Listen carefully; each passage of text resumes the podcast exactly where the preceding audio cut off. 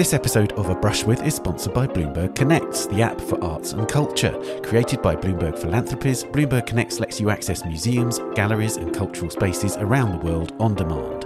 Download the app to access digital guides and explore a variety of content.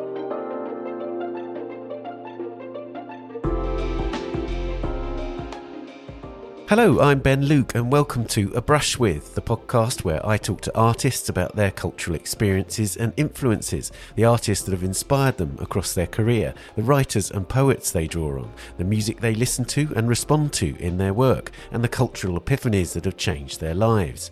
And in this episode, it's A Brush With Ellen Gallagher, one of the most dynamic and endlessly fascinating artists working today. Her main media are painting and drawing, but Ellen's also worked in sculpture and in collaboration with Edgar Cleijne in film and animation. She was born in Providence, Rhode Island in 1965 to an Irish mother and a father born in the United States to parents from the Cape Verde archipelago off the west coast of Africa. She now lives in Rotterdam in the Netherlands. Her father's ancestry, in particular, has been crucial in defining much of the territory of Ellen's work, as you'll hear in this conversation. Much of her practice relates to the history, culture, language, and mythologies of the black diaspora. After she'd studied at Oberlin College in Ohio, the School of the Museum of Fine Arts in Boston, and the Skowhegan School of Painting and Sculpture in Maine, Ellen developed a distinctive take on abstraction and minimalist art. Her work may have looked spare, almost like Agnes Martin from a distance, but up close, her paintings were formed from hundreds of drawn or painted lips, wigs, or eyeballs, which Ellen referred to as the disembodied ephemera of minstrelsy, the racist blackface entertainment common in the US from the 19th 19th century onwards. She achieved acclaim for these early paintings and has since developed several similarly powerful and arresting bodies of work. In the early 2000s, she began taking adverts and feature articles from black orientated magazines like Ebony and transforming them with yellow and white plasticine in brilliantly inventive ways. Many of the adverts were for wigs, and in Ellen's hands, these hairpieces become a platform for wonderfully imaginative sculptural reliefs made with the plasticine, riffing on the adverts and imagery and inscribed with witty, sardonic, or politically incisive forms, from light bulbs, rockets, and question marks to bananas and fire hoses. They're presented in vast grids made up, in some cases, of more than 300 individual images. Another series began in the early 2000s, but still ongoing, sums up the formal and conceptual balance of Ellen's work. It's called Watery Ecstatic and consists of wonderfully poetic, sometimes delicate, often hugely powerful oceanic imagery, realised in watercolour, ink, and oil, with cut paper and collage. In some works in the series, those disembodied eyes from the Minstrelsy series appear again, and here they relate to an Afrofuturist myth at the core of the Watery Ecstatic series. This is the myth of Drexciya, developed by the Detroit techno band of the same name. Drexciya is essentially a black Atlantis at the bottom of the Atlantic, a society formed by the pregnant enslaved women who were thrown or threw themselves from slave ships during the Middle Passage from Africa to the Americas. As you'll hear, that series and works relating to it, such as a recent body of work called Ecstatic Draught of Fishes, draw on a wealth of cultural references in addition to Detroit techno, from historic art to Herman Melville's novels and novellas to marine biology and Ellen's own family story. They also call on an array of techniques. Ellen's paintings are endlessly intriguing in terms of their formal invention, their colour, texture, and tone. There is, indeed, an ebb and flow within her language, her forms and language shifting, sometimes reappearing, yet constantly evolving. In the Ecstatic Draught of Fishes series, for instance, alongside novel elements, she uses the penmanship paper or handwriting paper that was the basis of her earliest paintings from which her compositions grew. And it's with this that I began our conversation. How did she discover the penmanship paper, and why did she use it as the ground for what's become an extraordinarily rich body of work over three decades?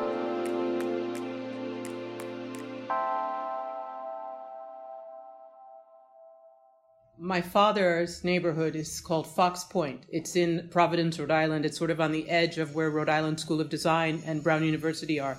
It's been really gentrified recently. Well, over this sort of period of 30 years, we've really seen it change. But what happened in the 60s is that uh, the Robert Moses designed highway infrastructure came in to the East Course uh, around 95 and I 95, and that community was decimated already. And you started to see the effects through my childhood. So by the 70s, what had been a, a really intense community that was bound to the sea. You know, they came over as whalers. Um, and so they sort of settled into the port of Providence, Rhode Island, where I'm from. You know, it was just an incredible neighborhood with lots of boys' clubs and community groups. And um, it was really uh, a really strong uh, environment that slowly we saw um, get erased. And certainly by the time Ronald Reagan came to power, you know, he started closing down all the pools. He emptied out the pools. And, you know, my cousin had been a lifeguard. I learned to swim in, in the neighborhood pools. And the, and the pools around Providence, Rhode Island were a big part of my life.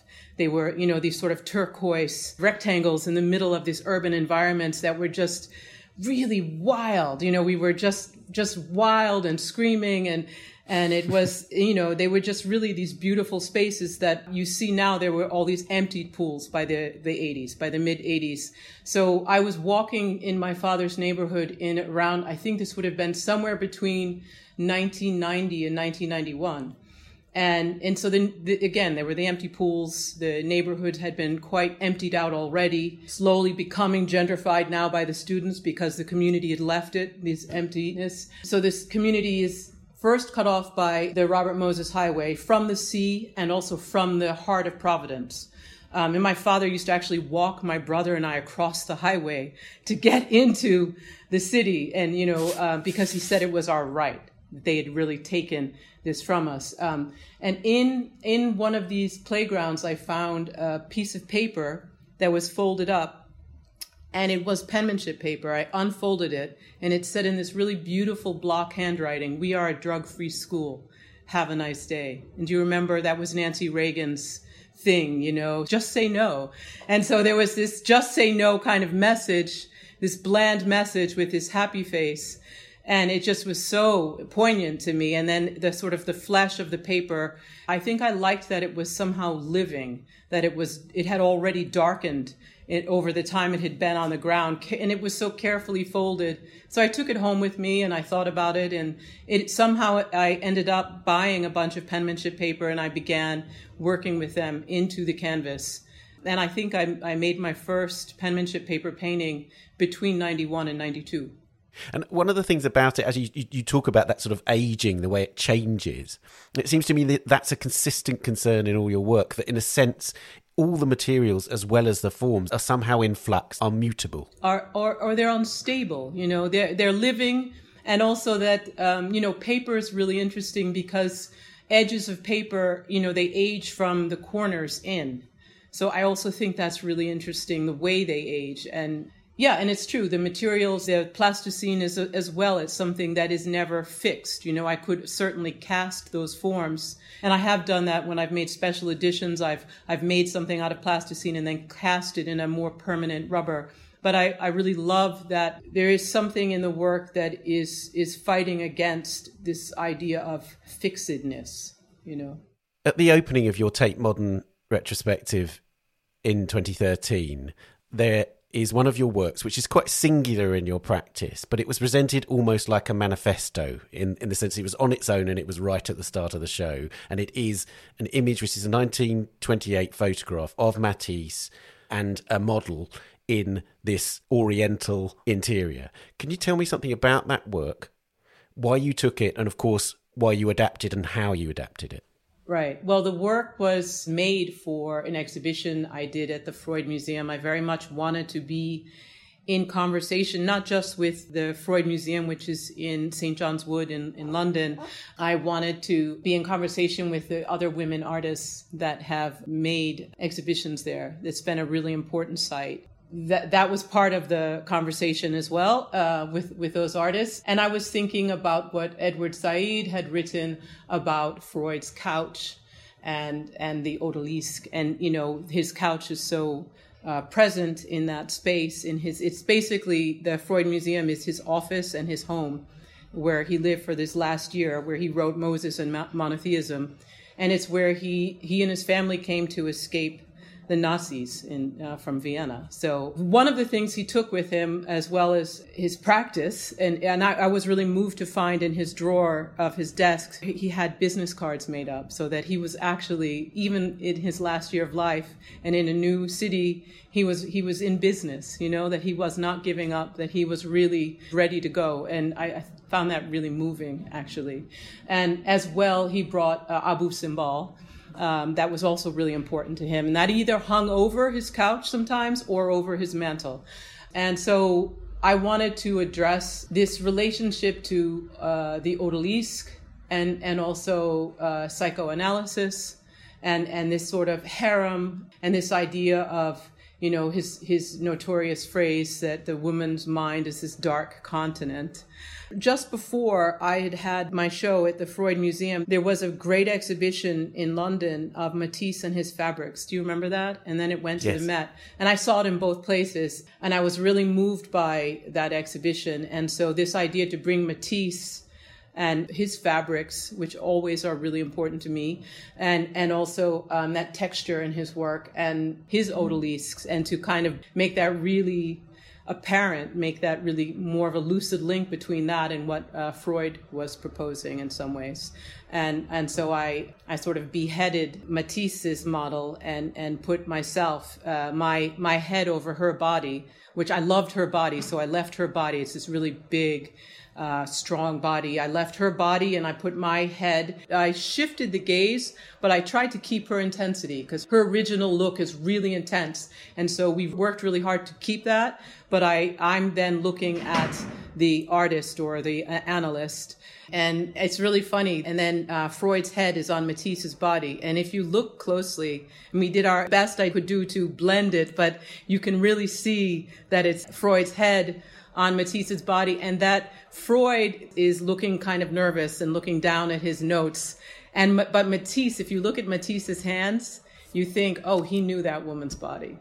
There's a shift between the hand and the head that I think is really interesting in, in that, that piece. And this was my first sort of big uh, solo exhibition, retrospective, mid career retrospective. And they always want a lot of information and you feel very peeled and I also wanted to make kind of play on that, um, where they have these kind of timelines. You know, I wasn't being offered that because I didn't have that kind of timeline. You know, that uh, that Matisse or somebody like that you would go see or Cezanne. But I wanted to make a kind of play on that, and so I thought, well, let's make a projection. Let's say this is who Ellen Gallagher is. You know, right when you come into the space, instead of a big text, you will get this projection. I wanted to ask about about humor and the work because obviously a lot of your work is dealing with themes which are devastating and and terrible, but at the same time, humor is a crucial part of your work, and and in fact, different modes of address. Can you say something about how hard it is to find that right kind of approach to subjects? Because I, I imagine it must be a difficult balance to strike.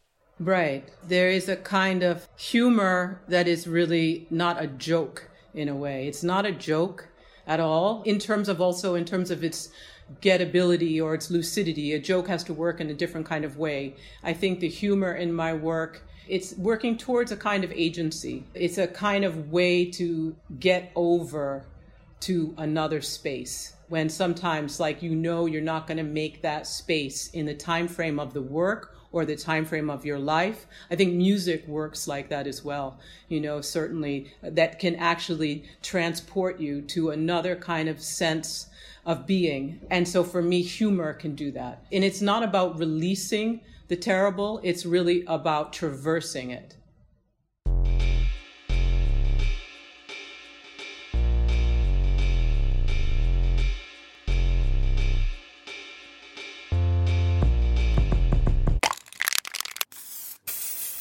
Let's move on to the questions that we ask all our guests now. So, who was the first artist whose work you loved? It's not that I'm embarrassed to say this, but it's a little bit uh, long winded, but I kind of have to get it to you in this way because I think it's important. Um, because I lived with it in my dorm room in African Heritage House at Oberlin College in Ohio.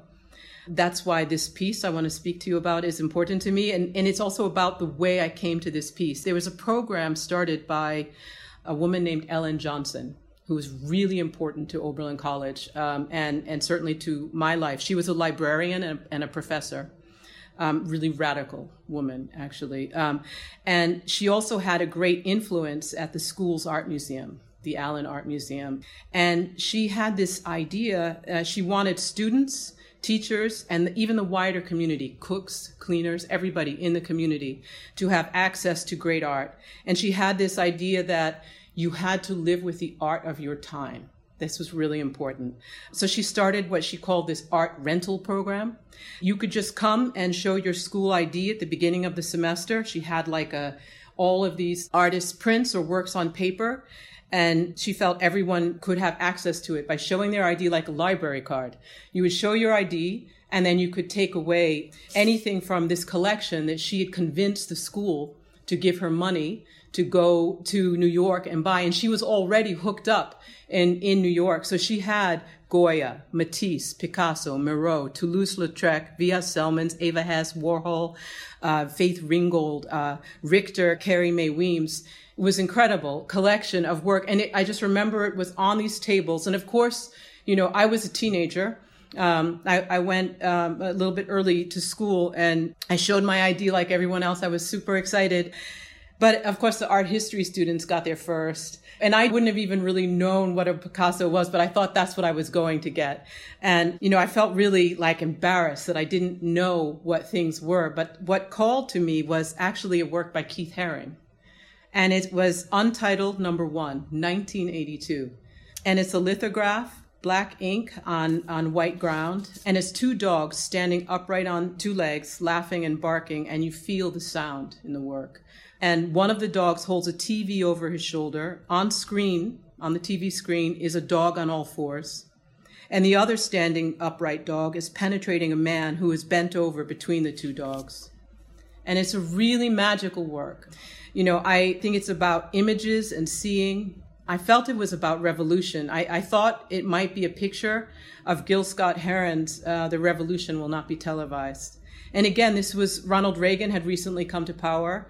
And even though I was a teenager, it was the first time that I felt as an adult I could see the changes or the implications of complicity, you know, even on that college campus um, and in my country. And I still remember that feeling of being like so proud and that it was mine. It hung over my bed and, you know, we had these little tiny dorm rooms, you know, not much bigger than your bed. So I would open my door and people would stand. So it was just incredible because it, people would stand and we would sort of riff on what it was about, you know, and, and then, you know, I don't know if it was about Gil Scott Heron or, but maybe, you know, and, and then, you know, that led me to, um, other artists like Rammellzee who became really important to me. But I love the idea, you know, speaking of projection again, that, you know, actually, uh, Keith Haring begins his work, you know, working uh, in the kind of negative spaces in advertisements that haven't been sold. You get these black spaces. Um, he would actually do this sort of white or silver in the negative spaces of an unsold advertisement in subways, and and that kind of projection. I find that really beautiful, and I do think there is a kind of sound in his work you know, really, when I say the dogs are laughing and barking, I'm sure of it. You know, so there's all kinds of sounds that uh, are you feel them like his characters make have a kind of sound element to them. How lovely! Which historical artist do you turn to the most? Diego Velázquez.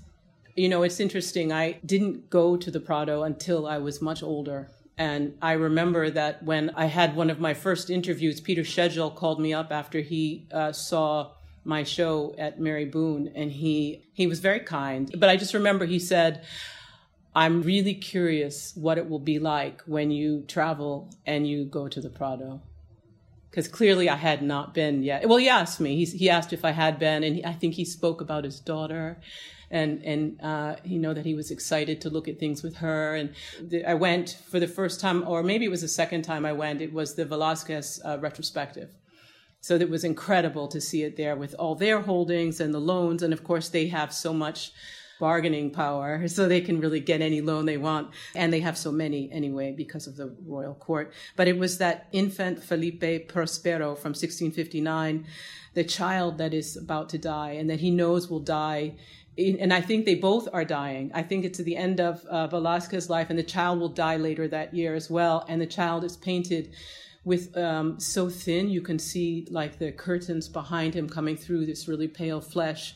And then he has all these little bells on him you know to kind of keep him alive to keep the spirits away. It's a really incredible picture. And also the the portraits of girls in wigs, those royal children, uh, adolescent girls that will then the heartbreak of that. You know, there are these sewn in wigs into them, and they and that you know they think they're going to be marrying this boy they've been promised to, and then he dies, and then they have to marry his father. You know, and that's a lot to take in. I think if you're 14, and you feel that, and, and the way he's negotiating being a court painter, and and the detail, of course, is incredible. I'm so pleased that you said about that the portrait of Felipe Prospero. It's a heartbreaking painting, isn't it? It's a really scary, scary painting. You know, it's just like this sorrow to come and and it's living, you're living with it right there. And surely one of the most tender portraits of a dog in, oh, in the oh, history yes, of painting. Yeah, because yeah, who, he's in the place of one of the dwarfs, right? He knows everything. He, yeah, he sees what's coming. Yeah. yeah. I, I was going to ask you about in terms of historic works. The fact that in, in, in this current show, which is at Wirth as we speak, there are these Fang caryatid figures, these Congo figurines. I wanted to ask you about those and had they long been sort of percolating in your mind as, as an image to use, or is it a recent discovery? No, no. I well, that's the great thing about being in New York uh, during the '90s. You know, to have access to the Met. And there was one sculpture in particular, uh, Master of the Cascades, and that is in a work I did in, uh, I want to say 2000, um, Dance You Monster. And it's a diptych. And, and I blew it up really large. And uh, yeah, Master of the Cascades uh, from the Congo. And I think I was really struck by the fact that this was something, this was an object used for ritual or for coiffure, you know, again, a kind of ritual that, and that I was, reduced to seeing it in a two dimensional plane because it was in a vitrine. So I was thinking about vitrines and what vitrines do to sculptural form. And anyway, that I was thinking about that, but then I was also thinking about like that idea of form and motion has been always really important to my work, and and thinking about that when something is caught and kind of held in a kind of two dimensional space. This idea of sculpture coming back into two dimensional form or sculpture or dance moving through form to another form is really important to me. And actually, the title of the exhibition at uh, Hauser and Wirth is Ecstatic Draught of Fishes, which comes from the Rubens miraculous draft of fishes. And the, and the version I'm referring to is actually in Köln. And that's an oil sketch that I saw at the Boijmans in Rotterdam, Boijmans Museum. And um, right before it closed for like seven years. Like now it's closed for seven years for architecture again, like what the Dutch seem to do to all their museums. Like let's just close for a decade and ruin everybody's life so we can make some ridiculous like extension. But anyway, um, but there was this lovely exhibition of Rubens oil sketches. So this is an oil sketch. And this particular version of the miraculous draft of fishes is really interesting because unlike the one in London, which is the, uh, a more full image, the ecstatic draft is singular. And it's really creepy. It's not a bunch of beautiful fish you would eat. It looks like a sea creature that is more like an omen than feeding you. So it's like, it's really exciting to see him working through these different sort of proposals and they're radically different, you know, and that you can do that in a painting or uh, in a way that I think you couldn't do in a novel. I mean, I don't think you would write a novel and it would be so completely different. It's absolutely different painting when you have like this sea creature that is is really like a bad omen rather than uh, you know fulfilling. And christ isn't in that image as well. So it's like after. Um, but it, it's also interesting because uh, he uses sculptural form to to be the apostles. He he uses uh, the the figures in the boat are actually from um, uh, sculptures that he was looking at when he was in Villa Medici in Rome. So it's really interesting that he's already transferring sculpture into painting. And so I thought that's so interesting to do that with the, the Fang work, to sort of bring that back into the 2D space of painting. I wanted to ask about the, the sort of problematics of referencing works of the past and how interesting it is in the context of your work because we've already talked about Matisse in the context of uh, Odalisque, but also your consistent references to Malevich's Black Square and this utter revelation that I hadn't known about until I was reading about your work, which is that beneath the black square, there's a racist joke, and this prompted a body of your work. Can you explain more about that? Well, it's not sure. I mean, we will never get to the bottom of that, you know? So we can say, you said it perfectly. This has appeared, has been revealed. But we know that already, before we even get to that point, um, that for more than you know decades that that painting has been again the paint surface is unstable. And so we've seen a kind of figurative form underneath that is already has a relationship to you know something that Toni Morrison calls this Africanist presence in Western literature. And so I think there's an Africanist presence in Western painting as well. And so clearly, already I was thinking about that in terms of what's underneath. This uh, zero sum is actually built over uh, something, you know. So that's that's clear even before this this this thing surfaced. And and so it's of course now there's some idea that perhaps it's not in his handwriting. That hasn't been proven yet. We don't know if it's Malevich's handwriting. We do know it's there that that's what we know for sure is that it's there but who did it? And i don't know that we will be allowed to find that out you know so but that idea i thought what does it mean? For for that racist joke was already there before Malevich makes the painting, of course, because of Alphonse Allais. And, and, and that was also a joke in a sense that that was something that Turner faced, that idea of abstraction, you know, that like the, the impossibility of abstraction. So it's a joke a little bit about that. Um, and then in my hands, it, when, when that impossibility of abstraction is, you know, that's when you speak about humor. It's this kind of humor that is, well, indeed, yeah it is impossible. and so you made a body of work called Negroes Battling in a Cave is in response to this information, essentially. Yeah. That would then be uh, a series. I wanted it to be a series and in motion, and in some ways to reference back to, of course, the you know the eclipse of the you know what I consider the earliest American abstraction, which is um, blackface minstrelsy, the eclipse of the African body into American blackface and and you know Ralph Ellison references this, of course, as well in in The Invisible Man, and so so these kind of stories are moving in the work, and I think for me, it doesn't just exist in the title. And it's the same thing with humor. And as opposed to a joke, it exists in this kind of threshold, this space of the subject that we can share together. And that, that is where there's a kind of hope in the work, if there could be one, is that can we get to a point where we can travel these forms together and create this space where we can be in this shared space around some of this threshold? Um, let's talk about contemporary artists. Uh, which contemporary artist do you most admire?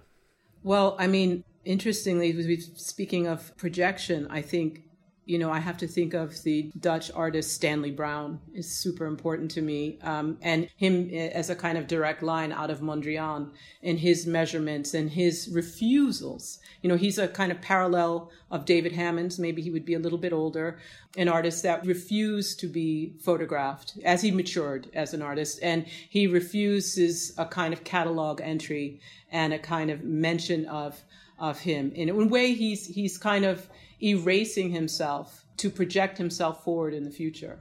But basically, his, he's somebody who, who comes to Amsterdam from Suriname and has spent his whole career measuring his body, you know, and as if to say, you know, you know, so, so everything is about steps and his own position, you know, in, in the world. And, and also the way that he is he was super important and, and, a, and, an inventor of conceptualism of the 70s. In fact, in Darby English's incredible book, among others uh, that he did, really excavating the, the MoMA story, super incredible. He, he has these notes where they are considering Stanley Brouwn Someone suggests in a meeting, I don't know how Darby got these meeting notes, somebody suggests that Stanley Brouwn should be given a solo exhibition because he's such an important um, uh, developer of conceptualism, and he's referred to as an African American permanently displaced in Europe.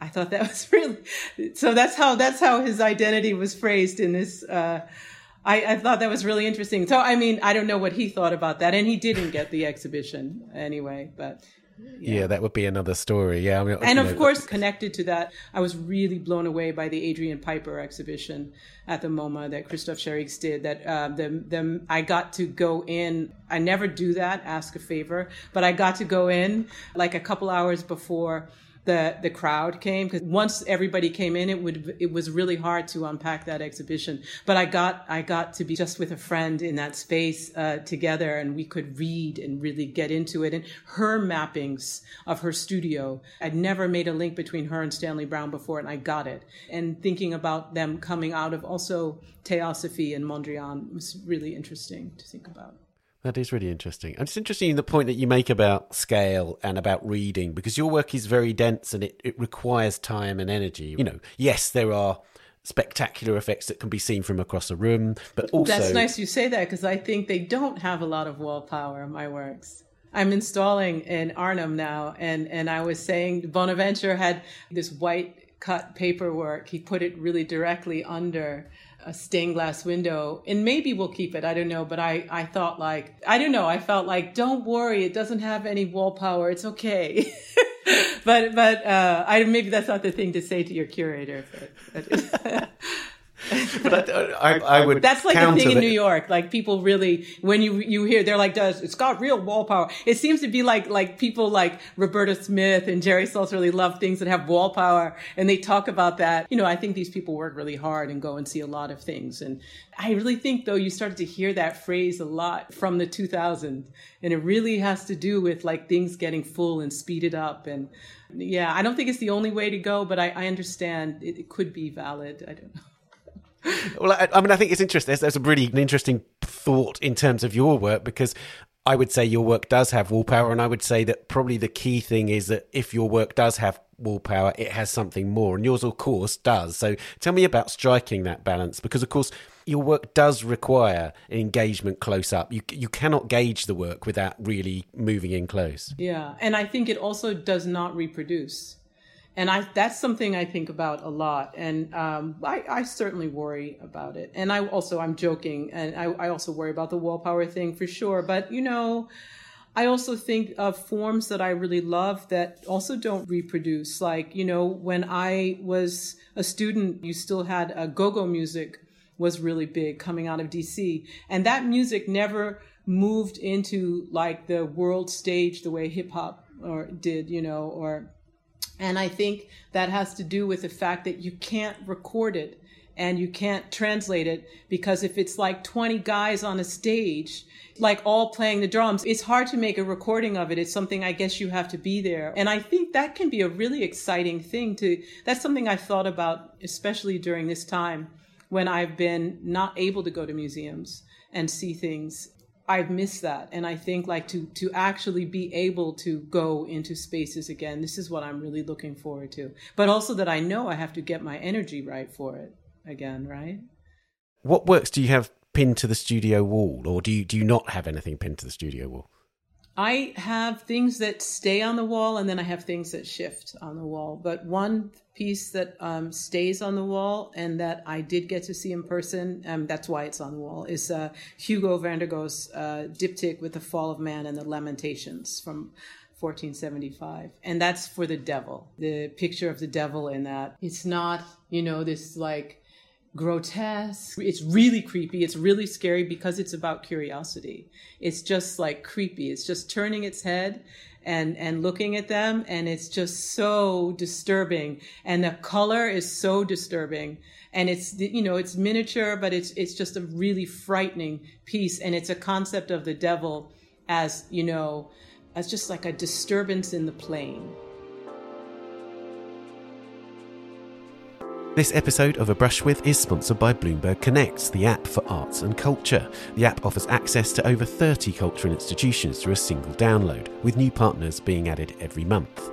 Among the digital guides available on the app is one dedicated to the Drawing Centre in New York, which held Ellen Gallagher's exhibition Preserve in 2002, as well as a series of mixed media drawings taken from advertisements in mid century black culture magazines. The show included the artist's first major three dimensional work, a large white painted construction resembling a jungle gym.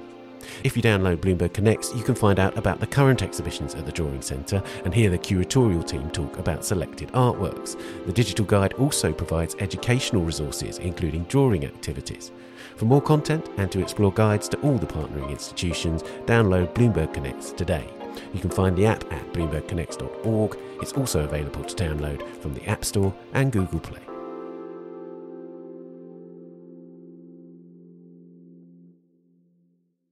Which museum or gallery do you visit most frequently?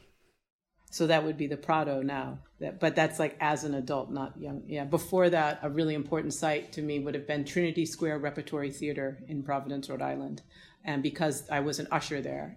I was there before Anne Bogart, and I was there during Anne Bogart and after, and it was very exciting to see her come. And she wrecked the place with her great work. Like it suddenly became empty. The actors remained the same core group, and she brought in Maria Irene Fornes. And so this was what I got to see as like a, you know, I don't know, was I 14 or 15 or something? And this was incredible. And I got to see the town not be able to handle her.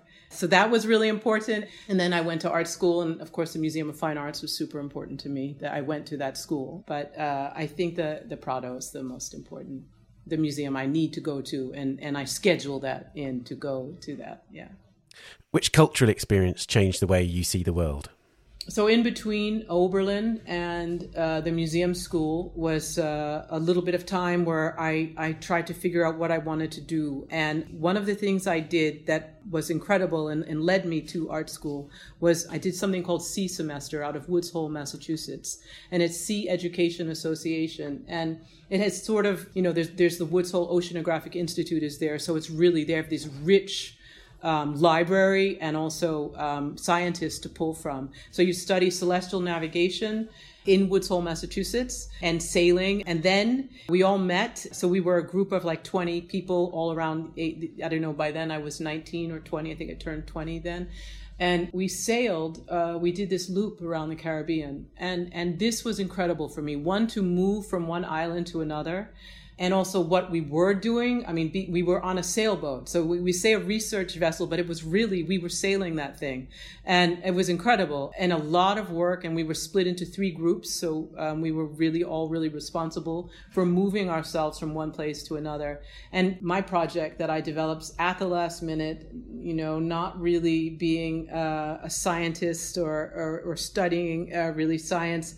I saw a scientist at a Woods Hole Oceanographic Institute give a slide talk, and he showed these images of pteropods, and they were gorgeous. They were they just were these two-footed sails that were moving through the water columns. And so I thought, that's it. That's my project. But I hadn't really done the work and didn't realize that they were microscopic or not really any bigger than your fingernail. So it turned out to be, people thought, well, you're hardcore. That's intense.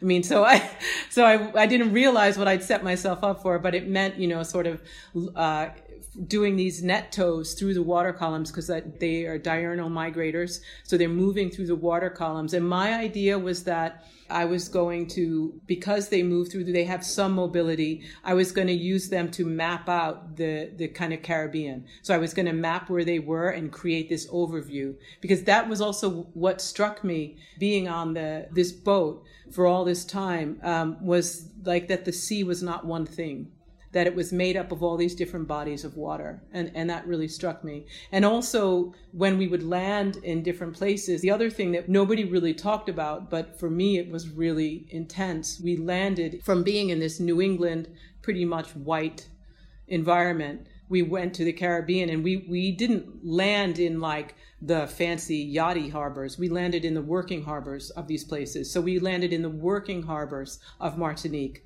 And at that time, you could walk through the neighborhood. For me, we landed in a kind of black universe. And I was blown away. I was just blown away. We would walk through this neighborhood and into Fort de France. There is a little port in Fort de France, but that's like if you have a lot of money, you can sail in there. And um, in Fort de France, it, it, was just incredible being in, and, and the students were fighting for the right to take the baccalaureate. We walked into a student protest which was incredible. And then also the uh, Victor Schoelcher Library. So these things just blew me away. And, and so in a way, it was the beginning of another thinking about America or the Americas and, and the Caribbean and, and, and led me to really to be really fascinated by writers like Aimé Césaire and Edwidge Danticat and you know, it was so strange. Like Jamaica was English and Saba was Dutch and Martinique was French. It was just very, very disturbing. I mean, I mean, I remember just it was really very powerful and um, moved me. And and then you know, right from that, going into art school, and it was physically moving and psychically moving in every way to to this program. It is extraordinary, isn't it, that there was this moment at which the study of biology and the study of culture and the study of history sort of converged so sort of palpably in your experience? For my experience, that was really true. I don't know what other people were, were thinking about when they were, but that's what happened to me, of course. Um, I was really struck by that. And I'm really grateful for the experience. You know, I'm, I'm incredibly grateful. And it was scary to do because I didn't know what it would lead to.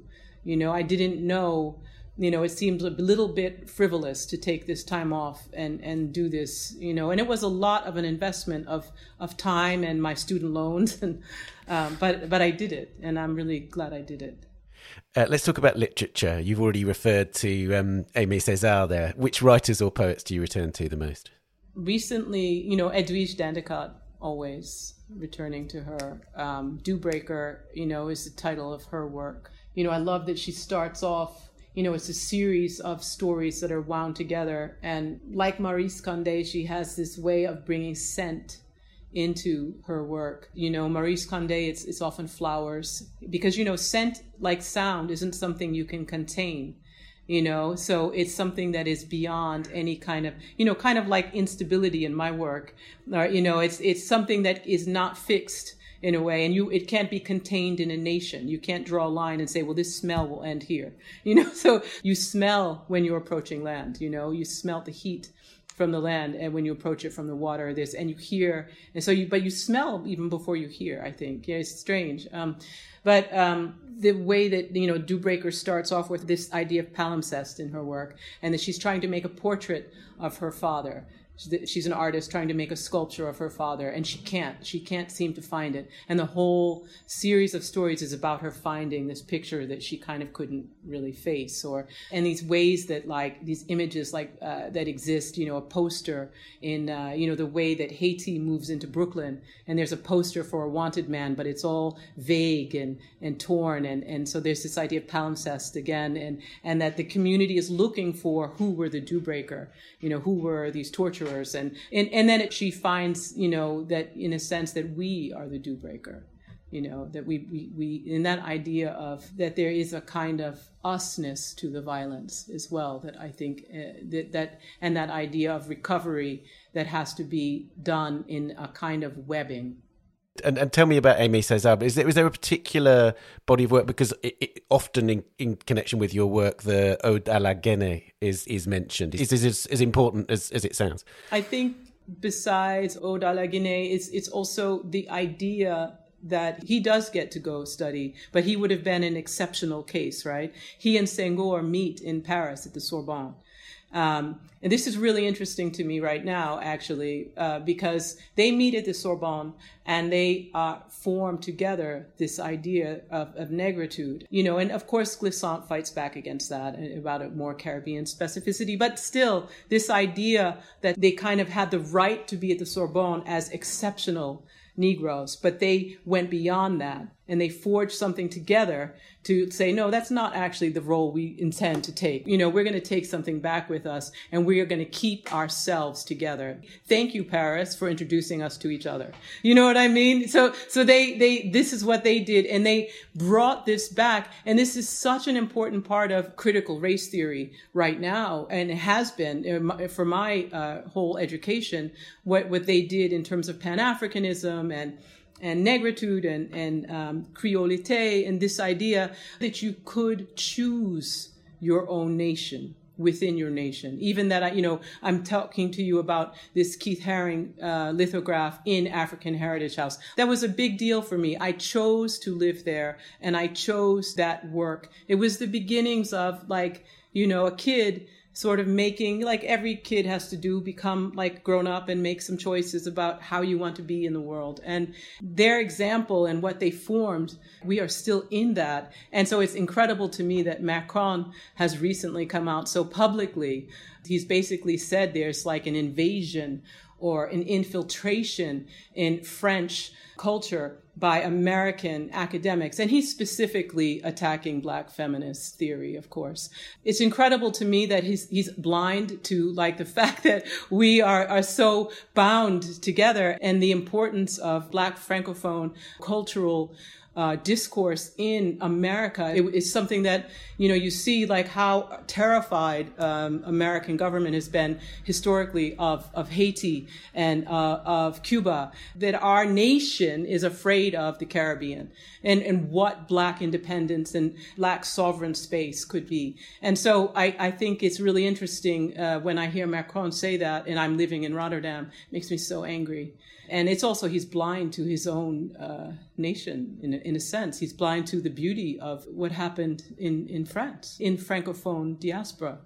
One of the things hearing you say that and talking about those those figures is about the different kinds of influence that writers, poets, musicians, artists can exert over other artists in the sense that some have a kind of moral influence or, or ethical influences, but then others have very formal connections and, and things like that. And are you conscious of of that kind of, in a way, a kind of constellation of different forms of influence that, that is around you?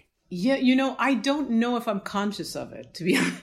And I give myself a lot of time to think about it. You know, for example, you know, speaking of of uh, Senghor and Césaire, I mean, for example, in a more contemporary Drexciya, you know, when I first discovered uh, their music would have been their 1997 manifesto, but I was soon to be moving to be in Berlin for a year. You know, I, I began showing in uh, in England. You know, I was in Catherine de Zegher's exhibition um, Inside the Visible that went to Whitechapel uh, from the ICA Boston, um, which is where she met me and saw my work. And so the idea of not just showing in the UK, but then what would it mean to make an exhibition in Berlin with my work and my content? And could I travel my abstraction? Well, Drexciya coming out of Detroit and being so huge in, in Germany, in Berlin, and not just Berlin, all over Europe, and also Derrick May and Jeff Mills. I mean, to this day, I have walked into a nightclub a few years ago in, in uh, Rotterdam, and Jeff Mills was playing, and it was like call and response. The the audience knew him so well. He could like he held them, he controlled them. They knew what was coming. They they knew the work so well. They were moving to it. It was so incredible. You know, this like cheer went up when he would shift to something else or it was really wild. And you know, you would see their posters around so you knew that oh there's they're really here, you know, in this space. And and that's been something like more than in the visual art world in the Netherlands. There's a kind of music world here that is is incredible that is is on a whole other level than than what is happening if you would go to a museum or a gallery here for example in terms of like culture and and contemporary culture and and diasporic form. But you know Drexciya they really created a space for me to imagine myself in abstraction and in the world that it could travel. We'll talk about music again in a minute, but I can't let us get away from literature without asking you about Moby Dick. Moby Dick is a work that continually comes up in connection with your work. You've made works directly in response to it, haven't you? Can you tell me about that journey that you've been on with that book, really? Yeah. Well, I have to say that I did read Moby Dick in school. So I had a really great teacher in school. Like the one class, I, I, I you know, Blossom Kirschenbaum was incredible, and we read The Bluest Eye. Bernard uh, Malamud. Yeah, so we read Moby Dick, and I can't say that that I really got it, but we read also Benito Cereno, and this was incredible for me. So it's not just Moby Dick for me. That's really important, of course, but for me it was um, Benito Cereno and that Confidence Man, where I, w- I found I was shocked I, w- I found him to be a shocking um, race writer, and nobody nobody was saying that, you know. And and he was so nuanced. It was like he his words jumped across all these years right into my mind, and and he was, especially being in New England. I mean, I, I was, you know, from a working class background and I went to Quaker school for a bit. And there's this kind of waspy liberalism that's very condescending that used to creep me out and was really, really hard on, especially on like my mom when she would bring me to school because she's very working class Irish, and so she would be kind of checked, you know, by the by the school she was struggling to send me to. But I was fabulous because I was, you know, I, I was a black student. I, I always really remember this class it was sort of like blackness was its own class. And then there was this other kind of class hierarchy. And Melville seemed to address that. When he talks about, you know, in, in Benito Cereno, like all of his narrators, an unstable narrator, he's taking us in and he doesn't know what's going on. And, and, and so there, there's been an, a slave insurrection and they are actually pretending to still be enslaved. And there's a moment where the captain tries to reach out to the narrator to say, Oh, help. But his very faithful manservant decides this is the time he needs to have a shave. And there's this scene where he puts the, the flag across his master's body and carefully shaves his neck and says, Don't move, sir. I would hate for you to get cut. It'd be so horrible. and he's carefully shaving this, and it's so sensual. And and the narrator is thinking, Oh my God, he's being shaved with a flag across his chest. Um, and and that they're you know that this this captain is clearly decrepit, but his manservant is so loyal and so tender. And it you know slowly it's revealed, and it's because he's so condescending. He's, he's actually speaking to the abolitionists that, you know, that their refusal of black sovereign space in a way, you know, and he's, he's speaking to that power. I mean, you know, we don't really look to Melville for like a kind of and we know he's not writing about you know, when he says about manhood he means really manhood. He doesn't mean if women are not. But still he's you know I, he's incredible. And the confidence man is basically the whole story is in blackface. And and that's the whole question is you know it takes place on this steamship and there are all these different narratives that happen. Each chapter is its own narrative and it's its own guise. And what you never realize is, are there these many crooks on this steamship on America, or is it one person in disguise the whole time? So there are all these kind of disguises and stories. You know, he's really somebody who dresses the rot at the core of America, of the promise of America. And, and, and I think for that, he's really silenced. And he's silenced on purpose as a race writer, I think.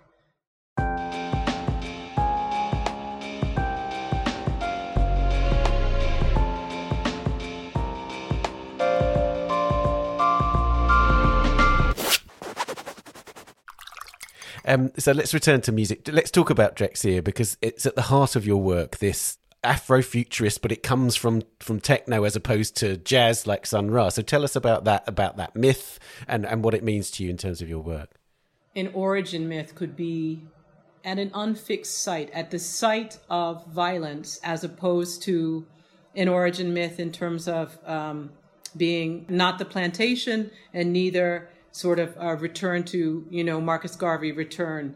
You know, it's not this kind of return to Africa. It's not, it's not Liberia, nor is it the plantation. And so for me, Drexciya offered this proposal that we, we needed to think about this site, that it's actually this space uh, of the sea, that, that the change happens in captivity. I mean, it's such an eloquent way to speak of this sort of terrible site as a kind of sublime and which is always about a kind of terror, right? I mean, the sublime is always uh, about a decay and a terror, and so so this this idea of this sea sublime um, that that they come up with.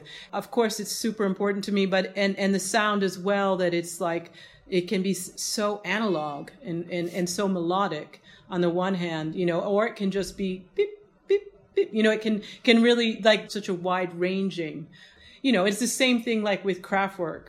You know, when you think of the melodics in Kraftwerk and you think why can they get away with this? Like, why, you know, where you can see, like, this clearly has roots in German romanticism, right? You know, and why is like Kraftwerk um, okay?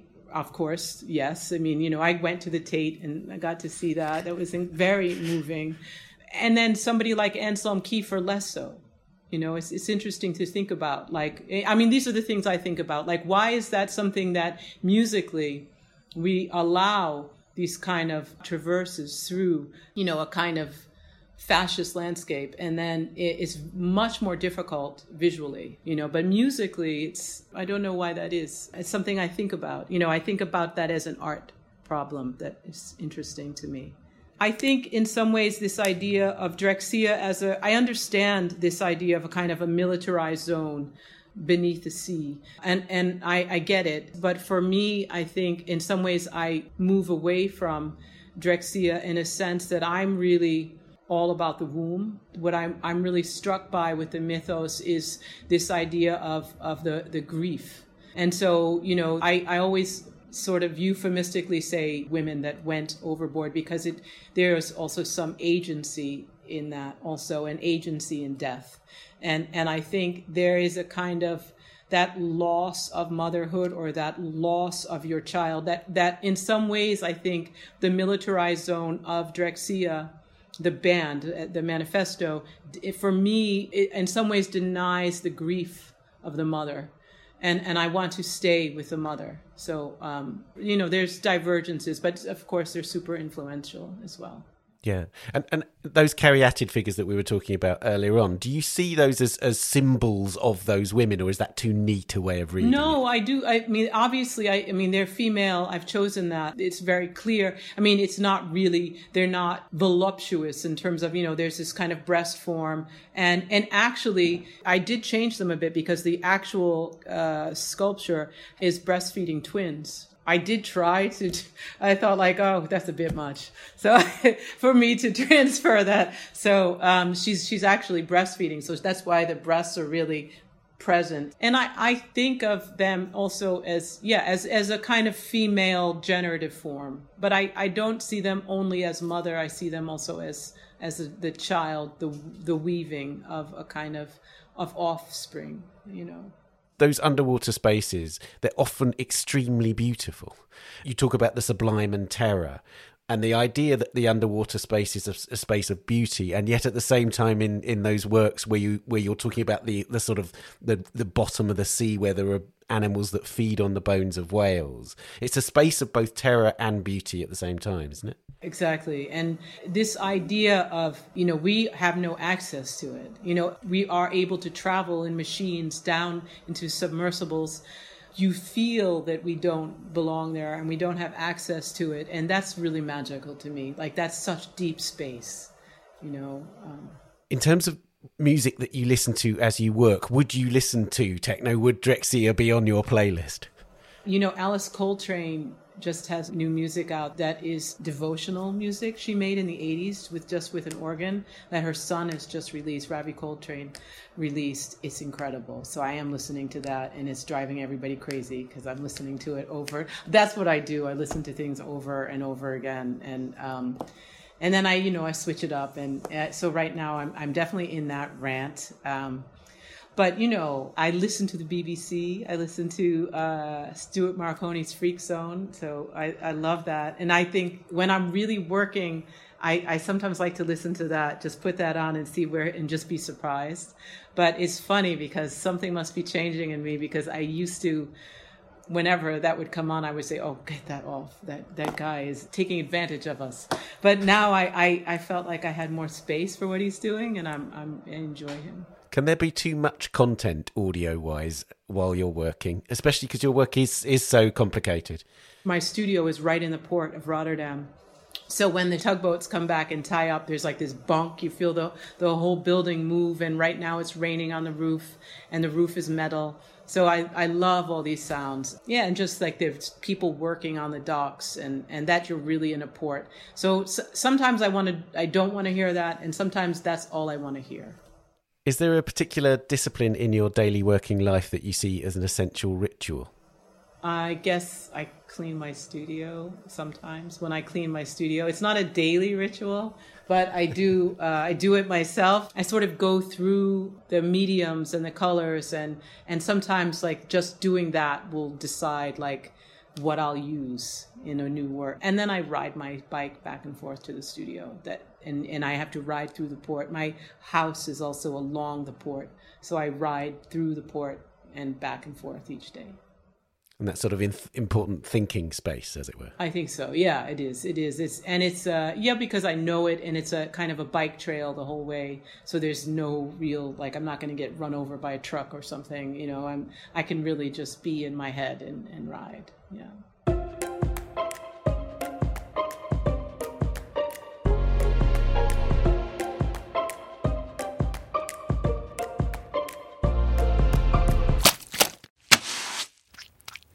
If you could live with one work of art, what would it be? Well, I mean, just to be in keeping with this conversation, I suppose I should say I would live with uh, Jan Mostaert's portrait of an African man. It's an incredible painting of, of a man that's in the Rijksmuseum. And they don't have a huge collection of Flemish primitives. They're more sort of focused on the golden era. So that painting is incredible because you know it's just quiet. It's it's it's you know it's not a really large painting and it is i don't know how to look at it i realized i thought wow you know there's so much you know white noise around that figure and he's this young beautiful figure. He's outside of caricature. So it's you know when it's it's a flemish primitive he was apparently in the court and he's a bodyguard. And so he's armed he's wealthy He's black. He's very beautiful. And I, I showed that to the uh, historian Robin Kelley. And Robin said something so beautiful to me. He said, You know, he sort of is enabling that portrait. And this is something that takes my breath away. This spirit of this man, he is sitting for this portrait and he is presenting himself you know, sort of back to Stanley Brouwn in the sense of projecting yourself forward, that I am trying to find a way to see him. And it's actually, I don't have the ability to see him. And, and so when I go to that, I feel my loss to know this, this person who's just existing as an African man in the court um, before the industrialization of, of slavery. What, that we can't, you know, to get to that space of to, to how to see him again. And I think that that is work that will still is something we need to do together, that we will, you know, people like, you know, librarians and historians and different kinds of practices. This will start to be, you know, people like Anne Lafont and uh, and in Paris and and uh, Denise Murrell in New York are doing this work. Curators and historians are are do. How do we uncover what is there for us to uncover, you know, that Africanist presence that is haunting Western painting. This is exciting to me and, and, and work that I think is, is the work of our time. And lastly, what is art for? It's for being together at this threshold. When you look at something, you create your tribe with you of looking, people who are looking and seeing. And, and I think it's emancipatory and it's it's a kind of projection forward towards something else. Ellen, thank you so much for joining us. Thank you, Ben. Thank you.